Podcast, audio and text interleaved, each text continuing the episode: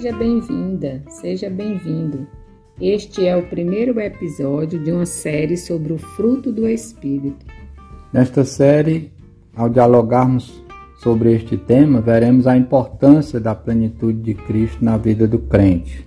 Nossas conversas partem da Bíblia Sagrada, Novo Testamento, especificamente da carta de Paulo aos Gálatas, capítulo 5, versículo 22 em que ele, contrastando as obras da carne, a natureza pecaminosa, diz que o fruto do Espírito é amor, gozo, paz, longanimidade, benignidade, bondade, fé, mansidão e temperança. Há um excelente livro que desenvolve muito bem esse assunto, do pastor Antônio Gilberto, de saudosa memória, que iremos utilizar é uma forma que encontramos de compartilhar a profundidade das revelações que Deus deu àquele servo a respeito deste tema. O formato aqui pretende ser descontraído. Nós dois vamos perguntar e responder um ao outro, ler pequenos textos e fazer comentários livres. Neste episódio, vamos começar a apresentar a visão geral do tema, conforme o pastor Antônio Gilberto apresenta, uma espécie de introdução.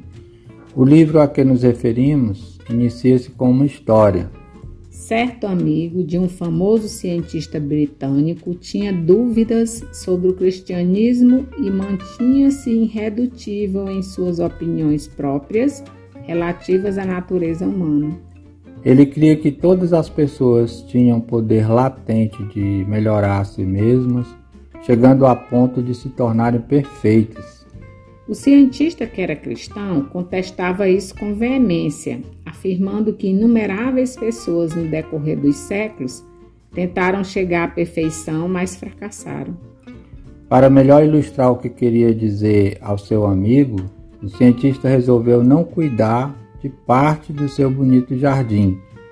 O restante do jardim continuou a ser cultivado cuidadosamente todos os dias. Logo, as flores que não receberam cuidados foram sufocadas por ervas daninhas e secaram por falta de água, limpeza e poda em geral. Quando o amigo viu esta parte do jardim, perguntou ao cientista: Por que você não cuidou desta parte do jardim? Eu cuidei bem, respondeu o cientista. Eu simplesmente pus em prática seu princípio do autoaperfeiçoamento dos seres vivos.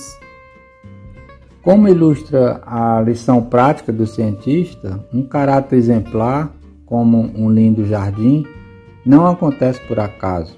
O caráter cristão melhora à medida que o Espírito Santo produz seu fruto no crente o fruto do Espírito, descrito em Gálatas 5:22, é resultado da presença contínua do Espírito Santo em nossa vida. Deus abençoe sua vida e até o próximo episódio.